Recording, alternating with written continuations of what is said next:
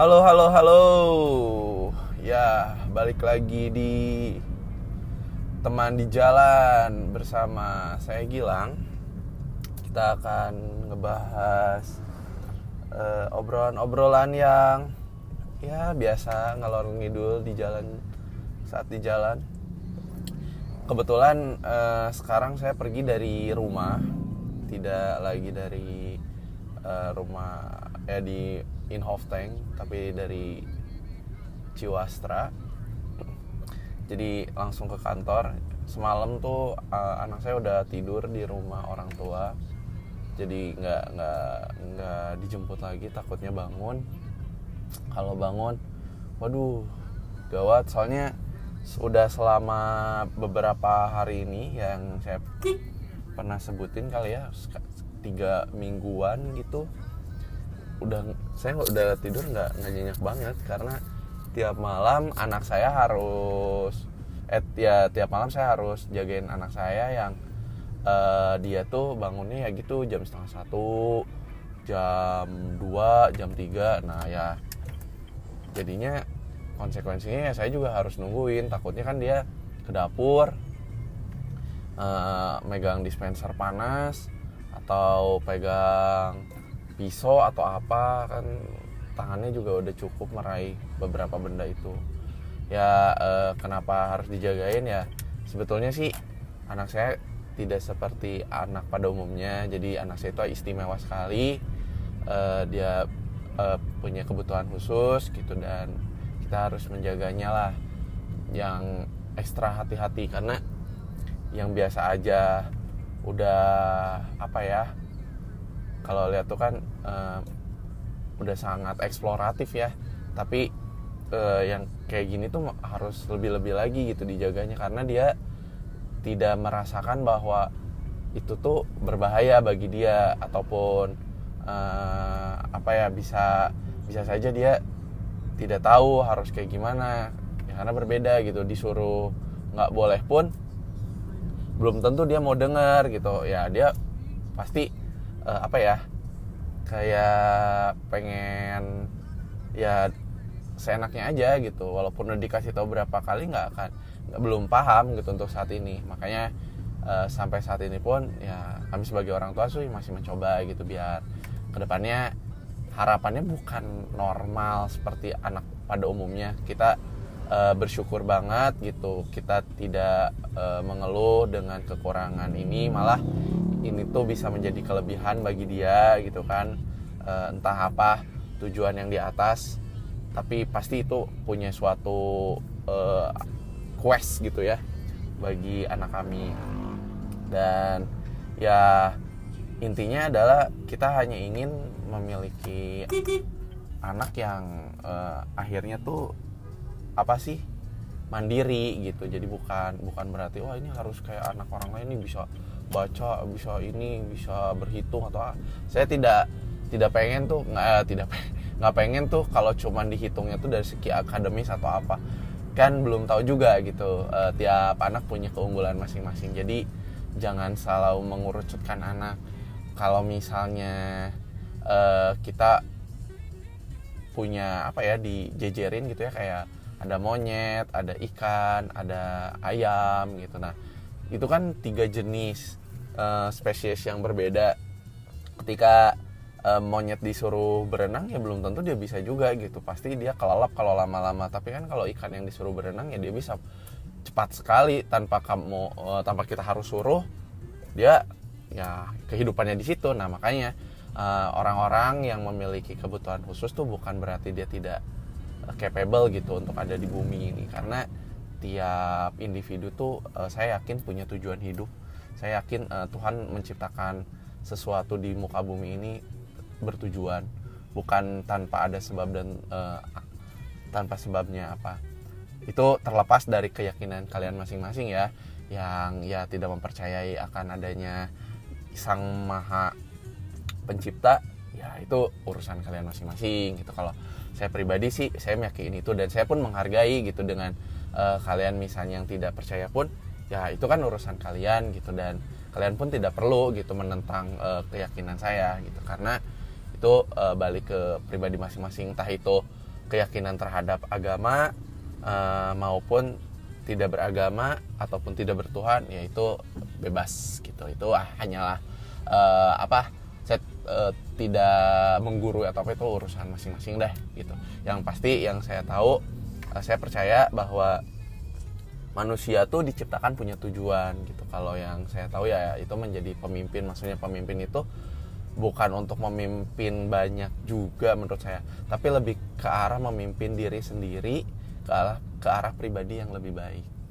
Jadi bisa saling menghargain gitu. Ada ada batasannya.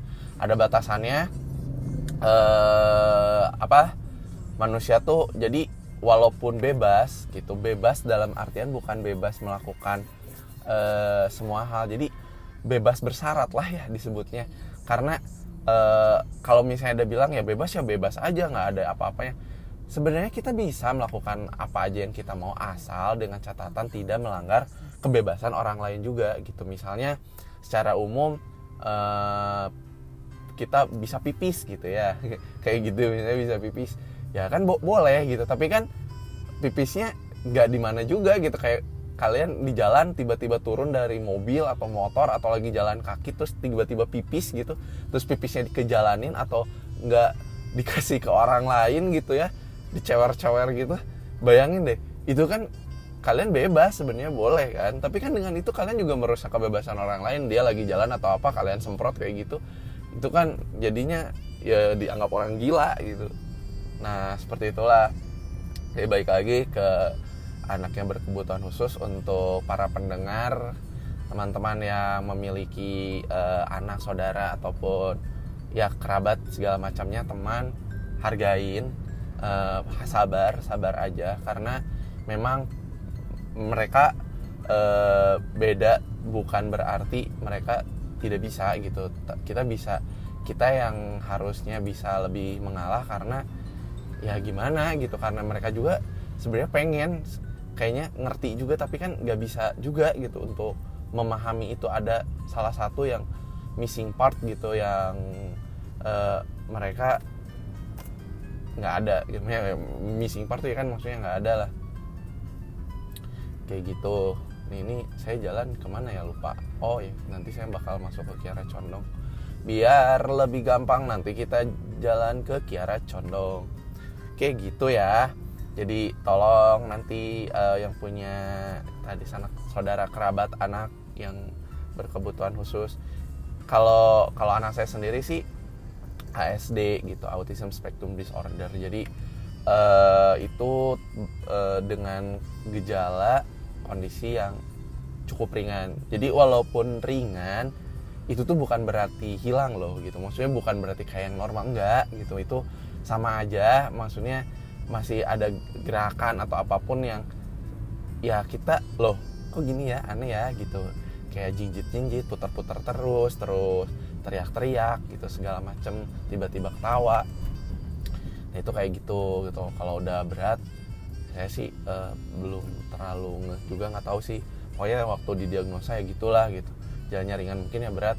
Hampir kayak nggak bisa dikontrol lah gitu. Kayak termasuk ada hyper hyper aktifnya juga gitu segala macamnya. Uh, kalau anak saya sih nggak hyperaktif juga masih masih bisa dikontrol lah gitu. Kayak gitu. Nah jadi kan kalian pasti kan suka kesel gitu di jalan. Ih kok anak jangan jangan kayak gitulah gitu. Maksudnya uh, mereka pun nggak pengen gitu untuk melakukan. Tapi dunia mereka adalah seperti itu gitu kita harus bisa menghargai kita lihat kalau misalnya orang tuanya jangan jangan diliatin terus gitu anaknya. Ya biasa aja kayak anak-anak normal gitu. Terus uh, kasih kesempatan kalau misalnya lagi nangis atau apa kitanya uh, sabar sabar aja sabar. Aduh gitu. Gimana kalau enggak kita ngobrol coba deh kalian coba ngobrol sama orangnya gitu sama misalnya pendampingnya lah gitu. Apa sih yang mereka rasain? Lebih berat dari apa yang kalian cuma dengerin doang ya kayak tadi saya harus bangun subuh terus-terusan walaupun uh, saya tidurnya sebentar-sebentar tapi apa yang saya uh, lakukan ya supaya anak saya tidak terkena bahaya udah mah dia teh masih bayi eh masih balita gitu ya. Uh, terus udah gitu dia nggak ini juga gitu nggak nggak nggak nge sama sekitarnya tuh susah banget gitu. Jadi uh, ya udahlah kalian jangan jangan apa ya jangan marah-marah gitu ya. Sabar aja ya kalau misalnya uh, ketemu ataupun kalian melihat. Jadi perlakukanlah apa ya kalau kayak kata Anji Drive tuh eh Manji ya dia udah kayaknya nggak di drive lagi tapi emang kayak dunia Manji tuh dia dia juga punya anak yang autism. Uh, inklusif gitu atau ya inklusif gitu maksudnya nggak nggak harus eksklusif diliatin atau apa gitu. Jadi biasa aja biasa aja. Anggap aja ya itu normal normal aja lah gitu. Jangan jangan kayak ih kayak yang aneh kayak yang apa. Kadang ya yang, yang kita pun sebagai orang tua yang asalnya ah biasa aja gitu. Kadang juga suka sakit hati juga sih gitu. Kok anak kita di kayak giniin? Sampai kemarin kejadian yang yang ya itu bikin deg-degan banget. Anak eh, kami tuh kabur gitu ya. Jadi pas kabur kita nggak ada yang tahu gitu. Kita eh, kaget aja. Soalnya emang pas pertama eh, pas di ruangan tuh kan pintunya nggak dikunci tuh. Nggak dikunci dia lari. Untung pada saat itu saya lagi mandi. Untung saya cepet-cepet gitu. Maksudnya eh, res, respon kok nggak ada gitu? Saya saya langsung pakai baju dulu lihat udah lari ke taman gitu keluar rumah. Rumah kita tuh kan di area klaster gitu jadi ada blok-bloknya gitu. Nah dia udah lari mungkin sekitar berapa meter ya? Uh, udah udah hampir kelihatan di, di mata cuma 5 cm lah gitu. Berarti kan udah agak jauh tuh. Nah itu tuh wah kaget banget. Dan dia nggak nggak ada rasa kayak takut atau apa gitu. Dulunya dia nggak nggak suka kalau menginjak aspal gitu. Tapi jalan di aspal tanpa alas kaki tapi sekarang udah berani. Wah itu udah bahaya banget. Udah satu itu. Nah kemarin pas giliran saya tidur ibunya lagi mamanya lagi jagain. Nah pas lagi jagain mamanya kan lagi mau sambil ngerjain yang lain lah beres-beres. Pas baru meleng dikit udah nggak ada. Ternyata bukan masuk lewat eh keluar lewat pintu lagi tapi keluar lewat jendela. Jadi jendelanya itu kita pakai teralis cuman di si jendela ini gedenya itu segede pintu udah gitu teralisnya kalau emang buat anak kecil itu muat gitu. Dia dia lewat situ. Emang jago banget gitu untuk observe-nya. Dia eksploratif banget. Uh, dia keluar kita kaget lari-lari dan itu udah nggak kelihatan sama sekali. Dia udah keluar dari blok kita. Itu kagetnya setengah mati. Dan ditemuin sama tetangga. Tetangga juga udah lari-lari tapi ya gitu sih maksudnya saya berterima kasih banget gitu sama tetangga saya yang nemuin anak saya gitu ya. Cuman ya agak miris juga gitu ketika anak kita tuh nggak digendong gitu tapi di, dituntun sampai ya lumayan jauh sih gitu dari luar blok sampai ke masuk lagi gerbang gerbang blok tanpa digendong. Ya dengan beralaskan ya barefoot gitu ya. Dia nggak nggak pakai alas kaki sama sekali ya sedih juga sih sebagai uh, papanya ngeliatin gitu aduh gitu kenapa sih nggak digendong aja? Gitu.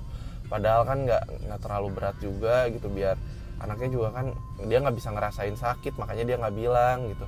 Makanya saya tapi yang nggak nggak mau marah juga ada ngapain gitu karena kita juga ngerasa salah lah. Ngerasa salah bahwa uh, apa anak kita keluar gitu. Nah tapi permasalahannya itu gitu. Uh, apa ya? Kitanya tuh nggak ya nggak enak itu aja nggak enak gitu. Tetangga kok kayak gitu terus sudah digendong gitu ya. Orang-orang tuh pada ngomongnya lain kali ini ya jangan keluar ya jangan. Anaknya nggak akan ngerti segimanapun kita ngomong kayak gitu tuh belum belum bisa dia nerima instruksi yang kayak gitu juga gitu. Kita jelasin berapa kali pun masih sulit gitu bagi dia nah sampai ada yang tetangga bilang sampai jauh aja lain kali jangan sampai jangan cuma di situ. Gila nggak gitu? Maksudnya dia nggak mikir apa kita sebagai orang tua tuh udah udah setengah mati gitu kaget karena anak kita kabur. Tapi tetangga yang lain itu ngomongnya kayak gitu gitu seolah-olah kita eh, anak kita tuh paham gitu. Kalau paham nggak apa-apa dia bisa balik ke rumah. Kalau nggak paham gimana gitu masuk terus di situ masuk ke daerah warga gitu wah gitu kan. Sampai ya gimana gitu nyari anak. Udah mah dia nggak ngerti ngomong ngomong juga belum bisa cuman a a a, a gitu doang. Terus hilang. Dem mana ya mana sisi humanity-nya gitu ke si orang tadi tetangga tadi. Oke lah yang pertama thank you banget gitu karena udah e, ngejar gitu susah payah. Tapi ya itu aja sih gitu unek-uneknya kasihan aja gitu anak kita nggak pakai alas kaki dijalanin di jalan beraspal dan itu teh panas gitu ya. Lagi siang-siang. Nggak apa-apa lah alhamdulillah. Sekarang udah ada uh, apa ya nggak nggak ke mana-mana. Jadi kita pokoknya setiap kita uh, apa ya dia dibiarin di tengah rumah atau apa ya kita udah kalau mau pergi atau mandi atau apa kunci semuanya. Udah jangan dibiarin dulu gitu. Pasti uh, di luar sana pendengar yang ngedengerin ada juga yang ngalamin hal yang sama gitu ya. Pasti capek ngasih makan kayak gimana ribetnya gitu ya. Walaupun uh, kalau anak saya sih kalau ngasih makan dia inisiatif gitu. Dia punya inisiatif tinggi kayak buba mamam gitu. Dia udah bisa kayak gitu sekarang. Jadi oh ya dia mau makan. Dan dia mau nunggu walaupun suka nangis gitu. Dia nggak sabar kalau nasinya belum jadi. Nah itu udah perkembangannya jauh banget dari sebelumnya. Sebelumnya dipanggil pun nggak nengok. Mau manggil namanya sendiri mau apa gitu ya. Nggak nengok sama sekali. Akhirnya uh, ya akhirnya kita tuh kita pun nggak ngapa ya nggak tinggal diam. Makanya langsung dicek tuh gitu. Kita dulu awalnya ke dokter Purboyo gitu ke dokter Purboyo segala macam ya udah didiagnosa. Nah didiagnosa uh, kita dapat jadwal tuh di Indigrow gitu ya waktu itu. Cuman pada saat itu memang uh, untuk segi keuangan tuh belum ada lah gitu. Kita cari alternatif yang istilahnya bisa diterapi juga tapi sesuai sama kocek kita gitu. Nah ketemulah di klinik Tanaya. Di sana juga kita dicek lagi anak kita uh, sama psikolog. Dan uh, di sana sih nggak nggak nggak nggak dapat diagnosanya apa. Cuman ya ini bukan bi, belum bisa dibilang autis lah segala macam nah kita enak lah gitu. Maksudnya pada saat pertama kali ngerasa aduh jatuh banget gitu. Siapa sih yang mau gitu anaknya uh, punya kekurangan seperti itu? Nggak ada kayaknya. Saya yakin gitu pengen semuanya tuh sempurna perfect nggak ada kekurangan. Tapi pada saat itu pun ya kita menyadari bahwa ini tuh ya punya tujuan. Seperti ini tuh ada ada hal yang Allah masih rahasiakan gitu yang kita tuh eh, nggak uh, tahu gitu bahwa ada kebaikan di sana. Jadi ya udahlah gitu. Kita terima kita cari uh, cara uh, ya tujuannya adalah gimana nanti anak ini mandiri setelah kepulangan kita gitu ke yang di atas. Jadi ketika kita udah uh, balik lagi bersama sang pencipta. Anak ini sendirian pun dia bisa mandiri tanpa perlu bergantung sama orang lain.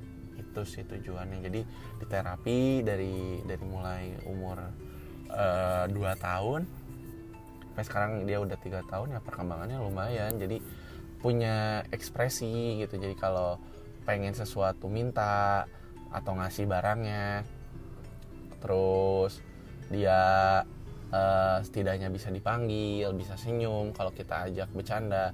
Itu tuh bersyukur banget.